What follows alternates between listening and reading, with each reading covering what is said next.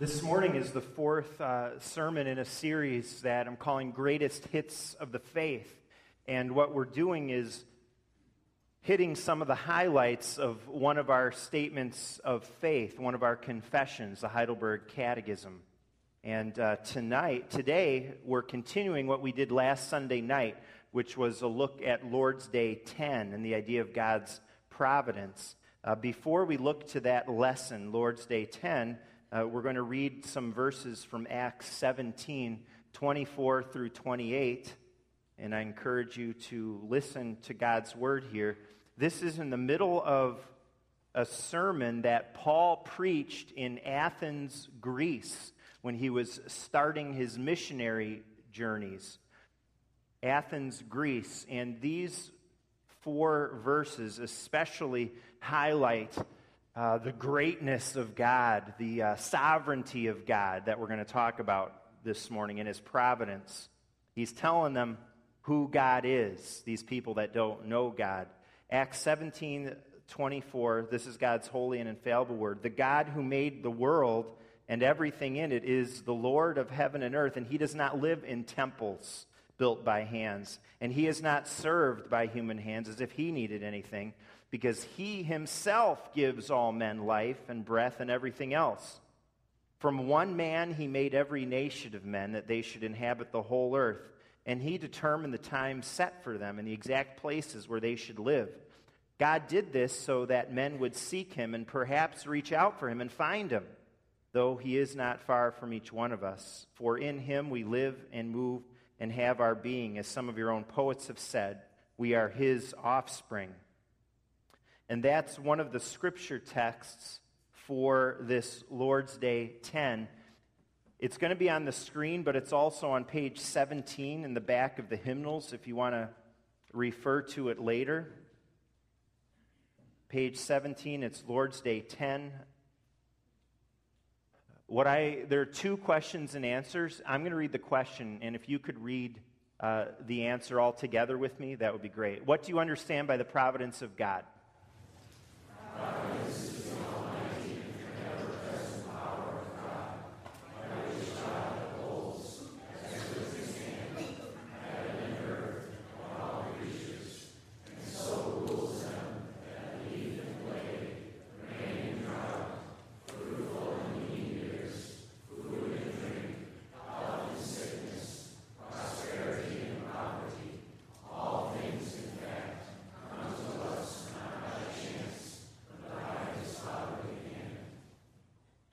How does the knowledge of God's creation and providence help us?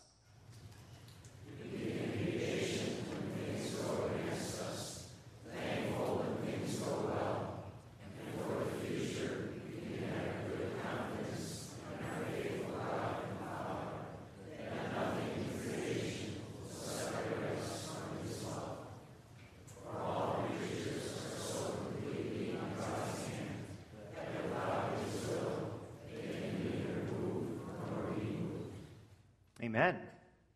When we started out this series a few weeks ago with Lord's Day 1, that introduction to the Catechism, we saw how the biblical faith is a God centered faith. The Christian faith, our faith, is centered on the person and the actions of God.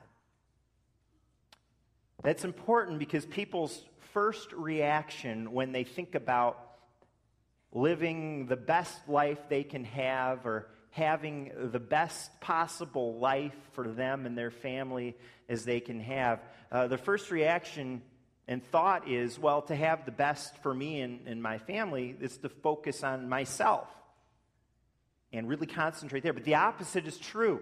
When we focus on God, we will be blessed. Then we will benefit personally you will benefit, and those closest to us.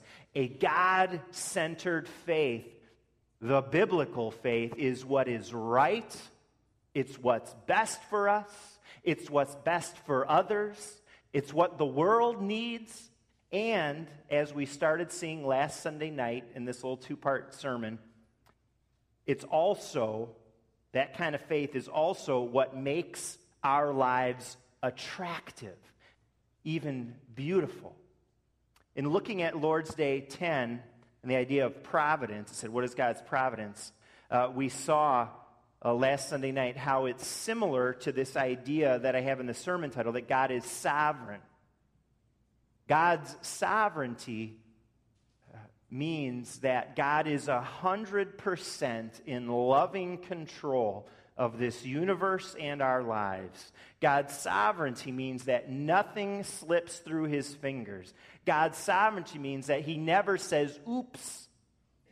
Everything happens for a reason, for his purposes. And his purposes are always loving. As one pastor put it, there are no accidents in your life. Every economic downturn, every middle of the night phone call, every oncology report has been sent to us from the God who sees all things, plans all things, and loves us more than we can know. Whether it means the end of our suffering or a continuing of our suffering, providence means God is for us, not against us. Knowledge of that great truth makes our lives beautiful in a number of ways. First of all, and again, this is from last Sunday night, it makes us trusting people. God's sovereignty makes our lives beautiful by making us trusting people. Trusting people are beautiful people, anxious, fretful, worrywarts are not beautiful people. But we're not that way because we have a loving Heavenly Father who is steering the ship of our lives with care, with love, with constant vigilance. He neither slumbers nor sleeps, says Psalm 121. You can trust Him completely. And I, I just want to say it again what I said last Sunday night because it's a real, it's a, a picture that really speaks a lot to me personally. You know, when we think about being all anxious and controlling about our lives, it's kind of like, you know, sometimes in, in one of the great hymns, At the Name of Jesus, and probably some others, talks about Jesus Christ as our captain, right? He's the captain of our lives, the captain of our ship. And, and when we try to control our lives, it's almost like we're asking Jesus, the captain, to bring us over to the it's not a steering wheel, obviously. What? what? The helm. Oh, yeah, that, I don't think that's what I was, but the helm of the ship of our lives, right? So, so think about this.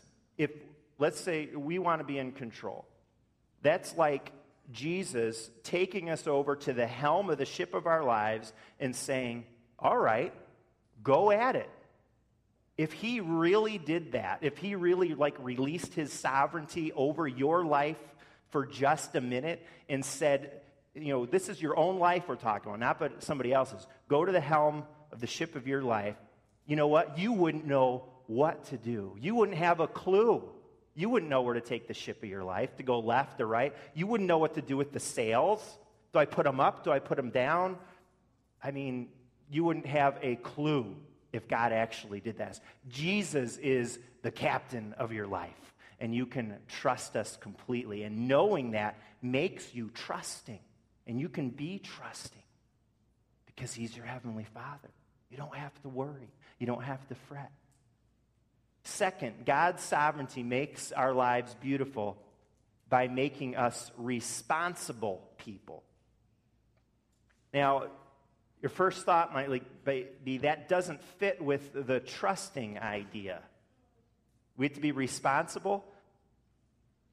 I thought we had to be trusting. God provides, God cares for us. We just rest in His care. But the fact is that people who know the sovereign providence of God, those people are responsible people. We are not careless or lazy. We don't sit around looking for handouts in life because of the truth of God's sovereignty.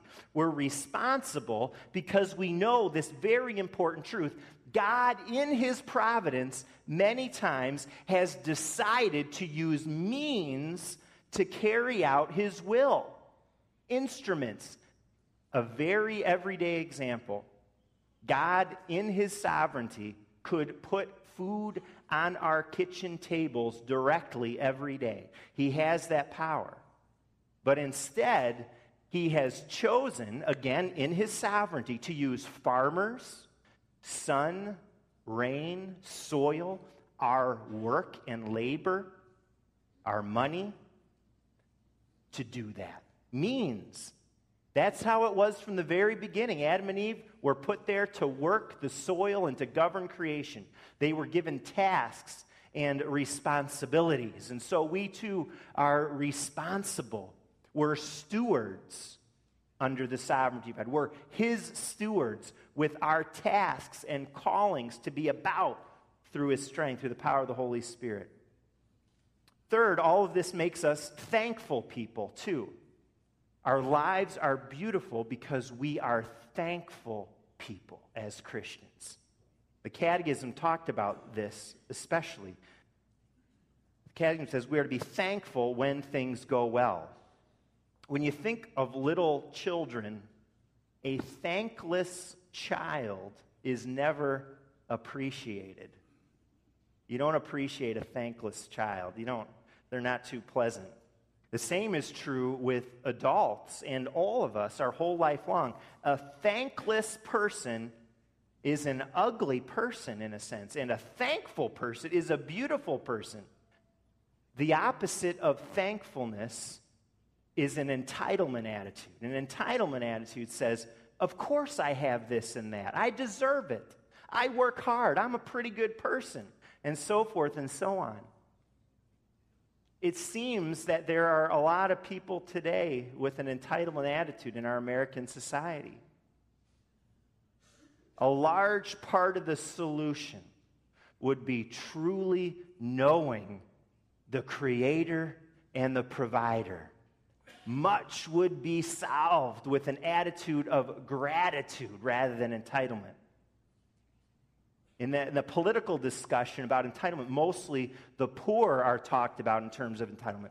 But it's also something that wealthier members of our society can have, and I think do have. Rich, poor, doesn't matter who you are. We can have an entitlement attitude. And when it comes down to it, that's a godless attitude. It's godless because it does not acknowledge the complete sovereignty of God. It does not acknowledge that everything we have, literally everything, is a blessing from Him.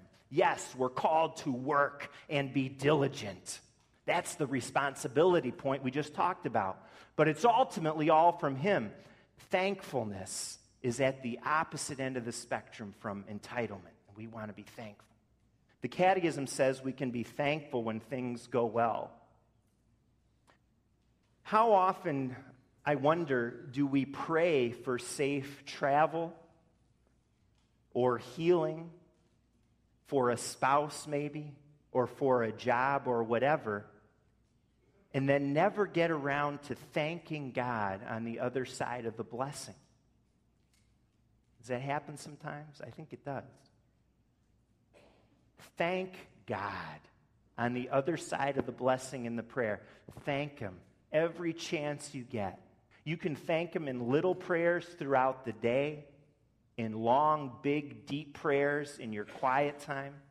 As a pastor puts it, same pastor as the other one, guy by the name of Reverend Kevin DeYoung. He's a pastor in the RCA. Providence means success and prosperity are not just products of good upbringing, good looks, intelligence, and hard work, but ultimately they're the product of the unmerited favor of a good God. God's sovereignty makes your life beautiful because you know that. And you're a thankful person from the bottom of your heart. Fourth, this all makes us patient people. Impatient, being impatient is not a pleasing personality trait. Patience, though, is a beautiful one. The Catechism says we are to be patient in hard times. We can, we can be patient when things go against us. Uh, there's a joke that's been out there for a long time about uh, the Calvinist, and, and Calvinists are kind of known for being very strong on the sovereignty of God, which I believe all Christians should be. but about the Calvinist who falls down the stairs and says, Whew, I'm glad that's over with. But the reality is about that is that no fall is outside of God's care for you, is it? That's not so far, it's, it's kind of a joke and we can get a chuckle out of it, but no fall is outside of God's care for you. If, if it were, if some harm that came to you was outside of God's control, He wouldn't be God. He wouldn't be. But He is.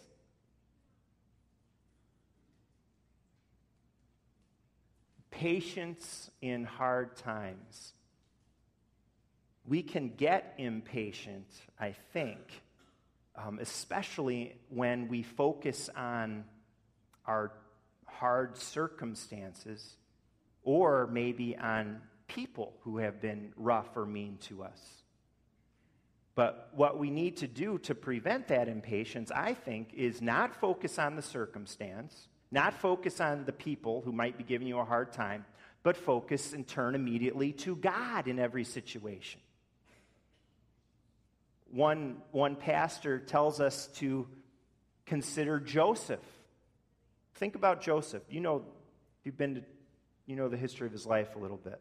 He had a rough, rough, many, many years. If he would have focused on what his brothers did to him, thrown him in a dry well, then selling him, if he would have focused on how Potiphar's wife got him thrown in prison, if he would have focused on how that chief, that lousy chief cupbearer, forgot about him for two years, let him rot in prison longer, Think if he focused on those things. There's plenty of bad times. If he would have focused on those things, he would have gone insane. It would have made him crazy. He wouldn't be able to handle life. He would have concluded that life was against him. Like, face it, you're tempted to do sometimes too when things go badly for us or for those close to us.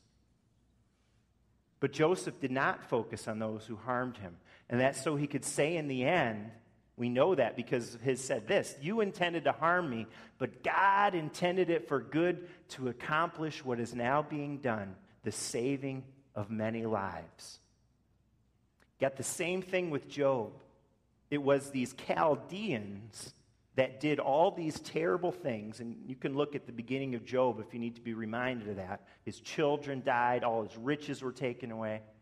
But we never get the impression that he focused on these Chaldeans who did all these terrible things. We don't get that impression at all. If he had focused there, he would have turned to revenge. But instead, he recognized it all as from God's hand. And he came to this awesome thought the Lord gave, the Lord, the Lord gave, the Lord has taken away. May the name of the Lord be praised. For a Christian going through hard times or dealing with hard, difficult people, God's sovereign care is to lead us to patience. Patience. Fifth, it makes us confident. God's sovereignty makes our lives beautiful by making us confident. Appropriate, um, you've seen some people who are overly confident. That kind of goes to cocky. That's not what we're talking about. Appropriate confidence in life is beautiful, and, and actually, it's a recipe for success. Well, God's children can be confident people as we go through life because of God's sovereignty. The Catechism talks about that a confidence for the future. We know that God has watched over his people in the past. We've see, there are dozens of examples of that in the Bible. We talked about Joseph and Job. Besides what we read in the Bible, each one of us here knows, we know that God has provided for us up to this point in your life that you're sitting in this pew today. And he's done that through all kinds of junk that each one of us has experienced. We can have confidence because of God's word, because of your own experience up until now. You're here. That God will provide in the future too. You don't have to be fearful of what's around the corner. You don't have to worry about tomorrow. We can be confident, boldly going forward into the unknown, resting in God's providential care. Sixth, all of this makes us unafraid. Are all kinds of folks who can live their lives in fear, living their lives so cautiously, crawling on hands and knees because they're expecting things to just fall apart at any time. We don't know what's going to happen. The sovereignty of God tells us things are not going to fall apart. Life can be rough and difficult, but God will never allow your life to fall apart. He's holding all things together. We talked about that last Sunday night in the universe. Every molecule, He's holding all things together, and He's holding you in the palm of His hand. You don't have to be afraid. Seventh, it makes us free. God's sovereignty makes our lives beautiful by making us free freedom from worry, freedom from fear, like we talked about, but also freedom to live for Jesus, freedom to serve God. It's all in His hand and in His care. We can move confidently forward. Nothing will separate us from His love. We cannot ever fall out of His grasp. We can't lose. It gives us every reason to be active, busy servants of God our Father, knowing that His plan, His purpose won't be thwarted. His purpose is for you, for His church, for your salvation, cannot be changed by circumstances or people. So live in the freedom of the Lord. Don't live in shackles of, of worry. You're a free person. Boldly live for him, promote his ways in the church, promote his kingdom in the freedom that his sovereign reign brings. Finally, one more thought the sovereignty of life makes for a meditative life. God's sovereignty makes our lives beautiful by making us meditate on God's care for us. Once you know about this, the complete sovereignty of God, you know what you do is you look all over the place for God's hand in things and in your life. At sunrise, when you see the moon at night, all the beauty in nature in your own life, whether you're sick or healthy, whether you're prosperous or whether you're in poverty, whether people are nice to you or mean to you, whether people behind your back speak well of you or speak evil of you, Every one of those things and a million other things I could have mentioned are under God's control. It's not enough just to know this. We need to take the time and energy to meditate on the providence of God in all things in our life. And that means we need to have times where we pull back from the craziness of life. We need to have times where we unhook ourselves from our phones and tablets and all the rest, where we meditate on the Lord's care. A Christian that knows God's sovereignty gets used to seeing his hand in everything. And over time in our lives, we develop a frame of thinking that makes it easier and easier to see God at work. You're not going to see him if you're not looking for him. So we got to work at this. We pray for wisdom and light. Satan wants us to focus and meditate on everything except God. Satan wants you to focus on the problems in your life late at night. Satan wants you to focus on problems in the church. Satan wants you to focus on problems in our world. Satan wants you to live in the past, get stuck in the past, maybe at a hurt there. It could be from a brother or sister in the church or at work or in your family. Satan wants you to stay fixated on that and just let it wreck your life to this day. And that happens among believers. The other thing Satan will do, if, if that's not working for you, he'll, he'll have you focus on the future way more than you should in the sense of worrying and fretting and how is this ever going to work out? And that's going to wreck your life too. Instead, focus where the devil doesn't want us to focus on God, who He is, what He has done, what He is doing. Focus on His hand and His care in your life. Psalm 143 I meditate on all your works and consider what your hands have done. Focusing on God, that is ultimately the secret to a beautiful life. It will make your life beautiful. Live that beautiful life. Would you?